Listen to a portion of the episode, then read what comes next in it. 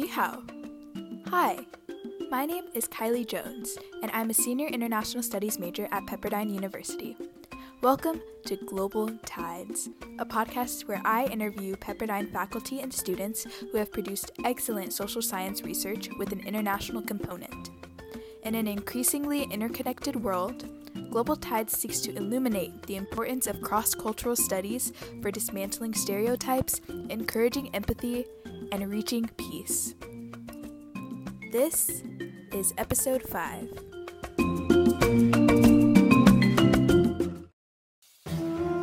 Migration, democratic backsliding, environmental degradation. These are all contemporary issues plaguing Latin America and the Caribbean. So, why do individuals choose to migrate to or from the region? How has populism contributed to democratic recession? How do the decisions of policymakers directly impact Latin communities? Today, I talked to Madeline Carrera, Senior Political Science and Sociology double major, Abraham Kakish, Senior Business Administration and Hispanic Studies double major, and Savannah Potter, Senior International Studies major, as they discuss these very questions through their research.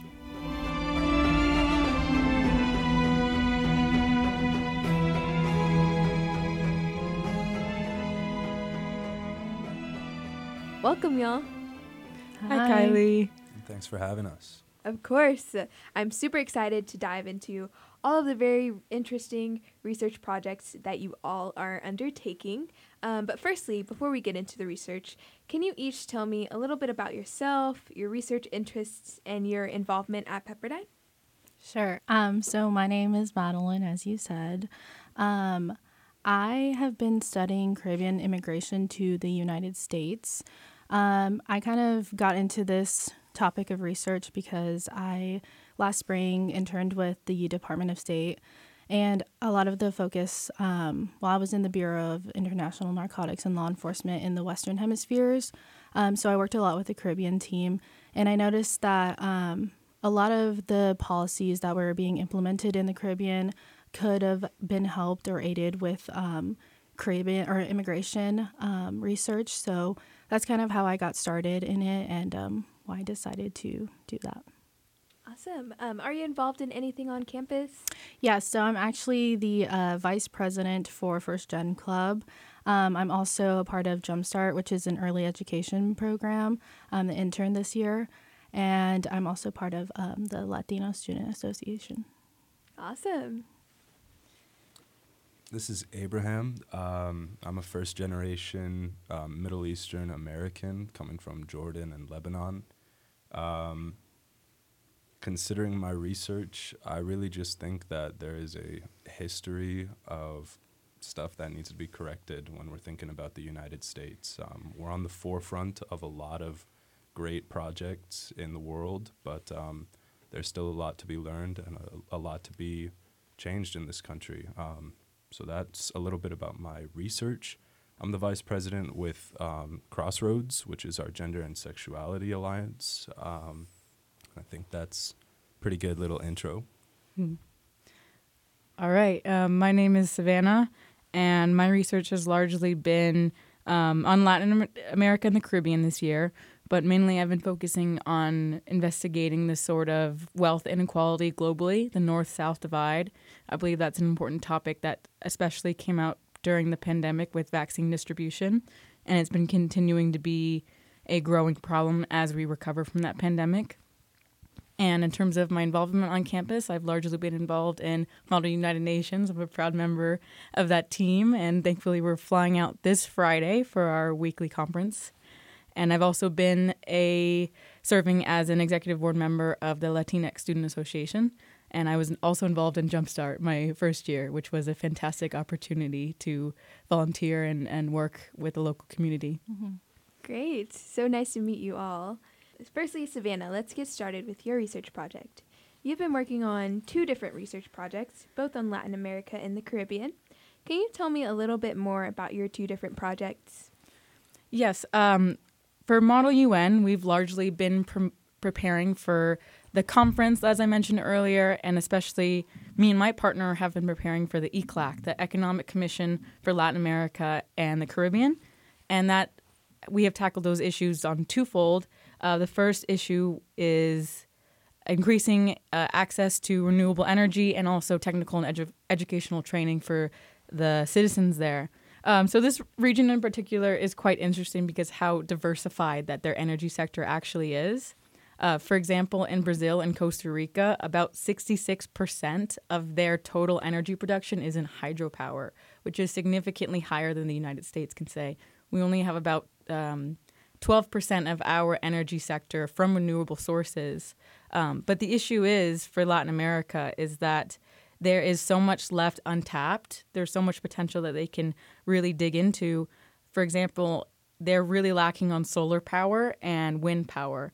Mexico has a huge potential to uh, deeply capitalize on um, all of the sun that they have, especially a lot in the equatorial region. Um, so much sun and very little solar panel out there. And countries like Argentina can capitalize on wind power uh, with winds coasting down those those mountains. I'm sure our students in BA can uh, perhaps recognize how much needed that that that resource is. For my capstone project, I've largely been researching um, uh, why certain governments in the region have been able to take advantage of the p- pandemic and commit horrendous democratic violations, whereas other countries have either voluntarily or have been forced to stay within the rule of law. And I've been mainly focusing on two case studies with that. It's El Salvador and the Dominican Republic. And they both vary uh, widely on that Y variable of democratic violations. El Salvador, unfortunately, did take advantage of the pandemic and has been locking away protesters and opposition governments in order um, to gain executive power in the name of COVID. But the Dominican Republic has largely had zero democratic violations, and they are on the far other scale. So I've sort of been comparing and contrasting those two countries and to see the sort of antecedent variables that lead to those outcomes. Awesome. That's all really interesting research. I'm also in Model UN and working on a senior thesis, so I kind of seen have seen firsthand the kind of difference in the type of research between Model UN and researching on your own.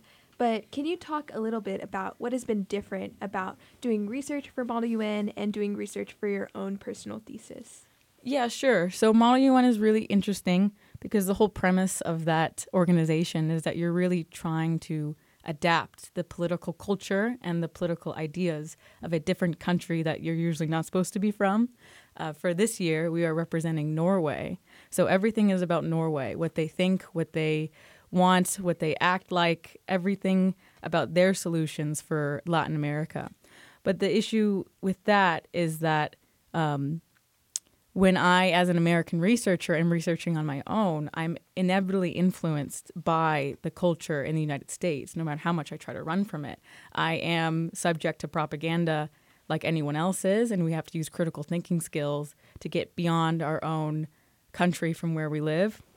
Um, for example, when I'm researching El Salvador or other countries in Latin America, I come across a lot of sources from politicians or American bureaucrats that's that's either condemning certain actors for certain things and condemning actors for other things that Norway wouldn't have the same stance on. For example, the US is very sensitive about these uh, executives growing closer to China. That's a big no-no in the US and we largely think that here in the US that they kind of automatically want to be on our side, that they belong with us.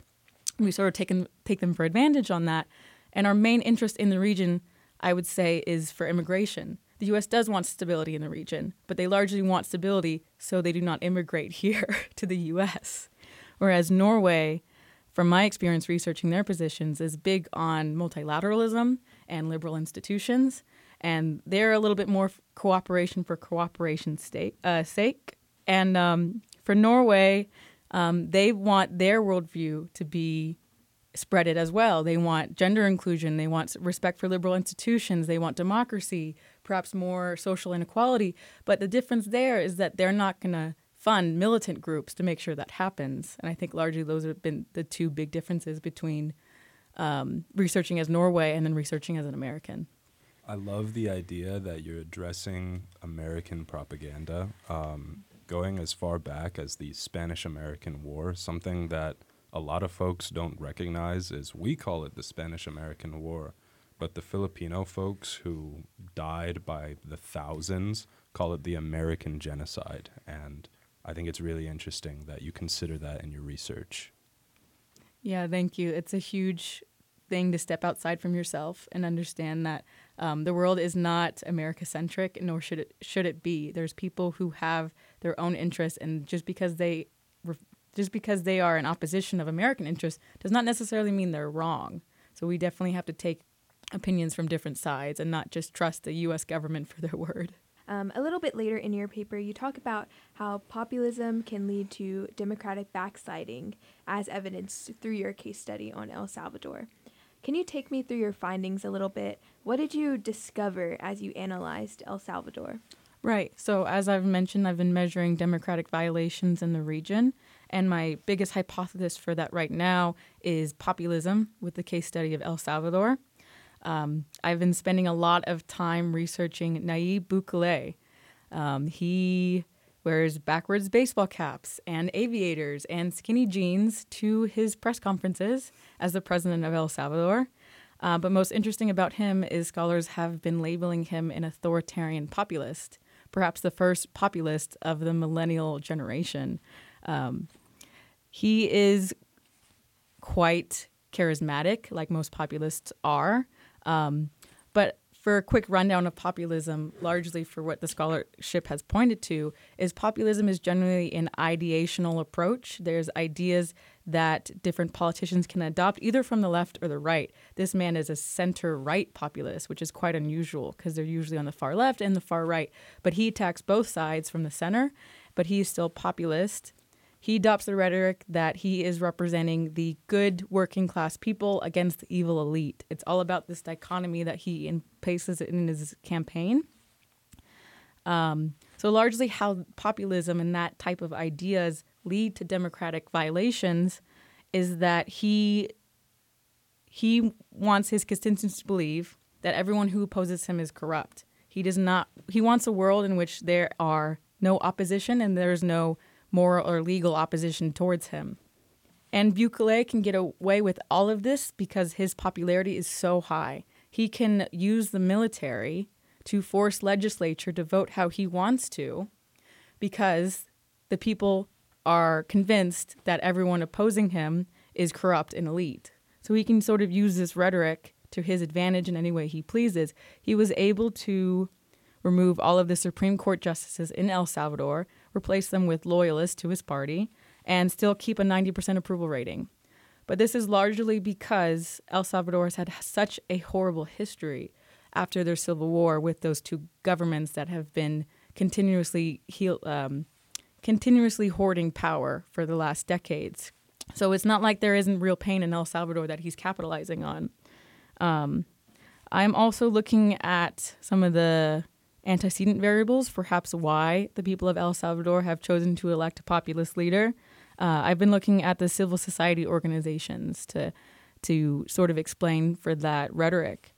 Um, so these civil civil society organizations have been targeted since the Civil War. Um, any of the sort of grassroots campaigns were heavily targeted by the militant conservative government. And without these non governmental organizations providing services for people, taking care of these people outside of the government, they have to rely on bureaucrats and the executive to take care of all of their needs. And that leads them particularly susceptible to this kind of rhetoric. So, those are the kind of things that I've been researching. Um, and unfortunately, for a lot of Latin America, I've come across this sort of um, this sort of scale where they can either choose between an elitist government that co- that continuously commits white collar crime or an authoritarian populist. For Latin America, that's a lot of their realities, and it's very unfortunate. Political change and democratic backsliding and the endangerment of political freedoms, it, they're all definitely things that can impact a person's decision to leave a country or to immigrate from a country. Migration is a hot topic right now as the world faces some of its worst migration crises ever. Madeline, your research project focuses on migration in the Caribbean. If you had to summarize your project into a snappy soundbite for our listeners, what would that be? Yeah, so um, without giving away too quickly my findings, um, I would say that Caribbean immigration is extremely uh, complex in the sense that it's very difficult to find data in the region um, because all of the islands are very small. Um, it's just it's extremely hard to fill that gap of uh, data that's missing and a, a lot of the times um, just mishandled within the region. So um, we don't have that. Um, however the lack of data also makes it really interesting because every piece of data that you find um, is new so um, it's kind of like a new discovery every time you find something and you're able to piece together different types of work so all in all, it's very complex though. Awesome. I'm super interested and uh, excited to kind of dive in more to your project with you. Firstly, can you take me through your methodology? How did you craft a means of evaluating the most significant factors in a person's decision to migrate? Yeah, so um, at the risk of sounding too jargony, um, I used a panel model um, and essentially, that's a model that looks at the repeated measure over time. So I used my country and I looked at 21 different um, Caribbean countries that had available data. Um, I used the country as the cross sectional marker and my year as the overtime marker. Um, and I used the number of US legal admittances by country and year, and I logged it in order to get linearity for when I did my regression. Um, so I actually created this data set by hand, um, and it took me months to complete over seven months. Um, but ultimately, I ended up with 14 variables. So, as I stated, my dependent variable was the US legal admittances, and then my independent variables were language and language family. And I chose that variable, those variables, in order to account for why a person would immigrate to the US if they're from a French speaking country, for example, um, and why their decision to, to immigrate to an English speaking country, um, I guess essentially why they would do that versus going to a country that has their native language. Um, so that's what the language variable accounts for. And then um, essentially, I split up my theories of economics versus security uh, because my hypothesis was I was testing to see whether or not economic variables or those like push or pull factors um, had a bigger effect than the security variables. Um, so I looked at education levels, the primary, secondary, and tertiary um, levels of education, and um, and then GDP per capita and Gini index. Um, and then for my security variables, I looked at natural disaster impact, population density, homicide rates, freedom score, and pro slash anti US views, um, which was an interesting variable to try to measure because um, I put that together. Um, and I uh, essentially measured it by whether or not that country had uh, friendly diplomatic relations with the US. So, um, the only country that didn't have those diplomatic relations was Cuba. So um, that was kind of interesting to see. Um, and, you know, a lot of the data, like I said, uh, was missing. So I had to account with for that mathematically. Um, so great. Um, so now the heart of your research. How about your findings? What did you discover? Yeah, so um, when I ran my regression table, I found out that the Dutch language family variable came out significant, as well as GDP per capita and the pro slash anti US views variable that I was talking about. Um, so the GDP per capita variable suggests that financial status has an effect on the individual's decision to immigrate, which um, I think was something that I expected um, going into this project. And then finally, um, the pro slash anti US variable suggested that um, this one was very interesting to me that the more positive views a person has on the US, the less likely they are to immigrate to the US.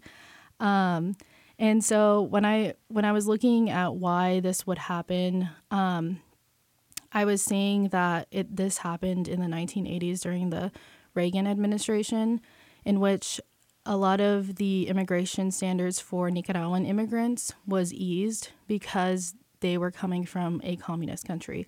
So this variable basically suggests that the US would be less likely to allow the entrance of individuals that are coming from pro US um, countries because it would almost villainize our foreign policy.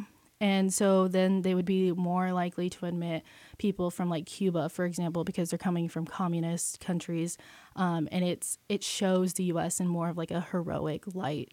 So I think that was the most interesting discovery that I found throughout my research. Wow, that's super interesting and not as intuitive as you would um, as you would imagine how um, the U.S. would be friendlier to immigrants from countries that they're not as friendly diplomatically with. That's super interesting. Yeah, yeah. So Madeline tackles migration to the U.S., but Abraham, you chose to analyze an issue gravely impacting Latin communities within the U.S. environmental pollution as a consequence of urban planning. Can you give me an overview of the research that you are conducting? Yeah, um, well, firstly, I just wanted to kind of give a round of applause to Madeline and Savannah for talking about the world at large and the issues surrounding the whole globe. Um, I'm going to bring it kind of local, bringing it back to California with my research. Um, I'm from California, so I think it is really important because um, I've I've grown up seeing these consequences. Um, so I'm looking at places like Calabasas versus Malibu, um, kind of the topic of Tarzana and Reseda and how those compare to those towns. Um, Fresno is another big place I'm looking at. Um, the first modern landfill in the whole world was in Fresno. Um, and the majority of my research is focusing on my hometown. Um, so I'm from San Dimas. Uh, it's a little cowboy town two hours from Malibu. Um, we have a rodeo that's been going on for the past 60 years. Um, San Dimas, Claremont, La Verne, and Upland are towns that are largely white population, and the surrounding towns of Ontario, Pomona, Azusa, Covina are all largely Latino population. Um, so what I'm doing is a compare and contrast kind of style research. Um, what goes on in those white dominated towns versus what goes on in the Latino areas. Um, and there's a lot of empirical, you know, the percentages, the numbers, this thing and that thing. But in terms of this podcast, I think what's most interesting is kind of some historical and anecdotal evidence that I've found. Um, so I'm going to start by kind of talking about Hollenbeck Park in Boyle Heights versus Bonelli Park in my hometown of San Dimas. Um, in the late 1930s, um, Los Angeles as a county received a huge, um, over a hundred million, I think, um, donation for the purpose of building freeways. And one thing that they vowed was not to pave over parks. Um, we know that parks establish a community presence, make a place feel more safe, and um, add a familial aspect to a community. Um, so that was a big vow that they planned on not breaking. However, Hollenbeck Park and Bonelli Park were both in the initial plans for the freeway routing system. Um, and as you can imagine, Hollenbeck Park in Boyle Heights is surrounded by a community of over 70% Latino folk, and Bonelli Park in San Dimas is uh, 65 and some percent um, white population. So in these late years of the 40s, the 50s, the 30s, there was a lot of protests surrounding these two parks and the destination that the freeway was going to take. It ultimately ended up with both Boyle Heights and San Dimas creating a large and loud opposition towards the freeway planning. And it ended up that Boyle Heights is now covered in freeways. Hollenbeck Park and its beautiful lake are very polluted and see hundreds of cars pass for every minute of time. Um, whereas Bonelli Park in this white community that I've been talking about was paved around. They spent millions of dollars routing the freeway around Bonelli Park. Um, so that's a little bit on highways and how they changed what the uh, Southern California looks like. Um, the other parts of my research are about landfills and single family zoning laws and how those um, have negatively and disproportionately affected the Latino community of Southern California. Um, but I thought that little anecdote on the two parks um, was the coolest thing to present here. I really appreciate that you brought that anecdotal experience to your research. I feel like as political scientists, we are very wrapped around in the empirical numbers, and it's nice to see how clearly it affects real people's lives. It's not just numbers, it's not just on the global scale. Because we, as an international studies student, we do look at a mile high worldview, but it is very relevant to go down in the communities and see what kind of these policies interact with. So, um, thanks to Abe for bringing that up. I really appreciate that. You kind of mentioned a little bit earlier that part of the reason why you felt your research was so important is because it is affecting the communities that you grew up in. Um, so, for our listeners, what are some things that our listeners can take home from it? Why do you believe your research is so important? Yeah. Um, I just want everyone to think critically.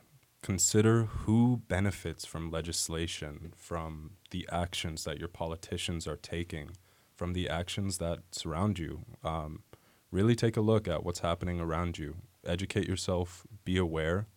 Um, think a bit about why certain people donate so much money to your local politician um, and how the people who generally receive the negative, you know, they, they receive the short end of the stick. They don't really have that monetary power to change your politician's mind. Um, I kind of just want everybody to consider the other side um, really look at that. Thanks so much for listening. This podcast episode was edited by Kylie Jones. Tune in next time for a conversation with Jesse B. Bolton, Elizabeth Ford, and Clara Koos on the intersection of culture, foreign policy, and conflict transformation.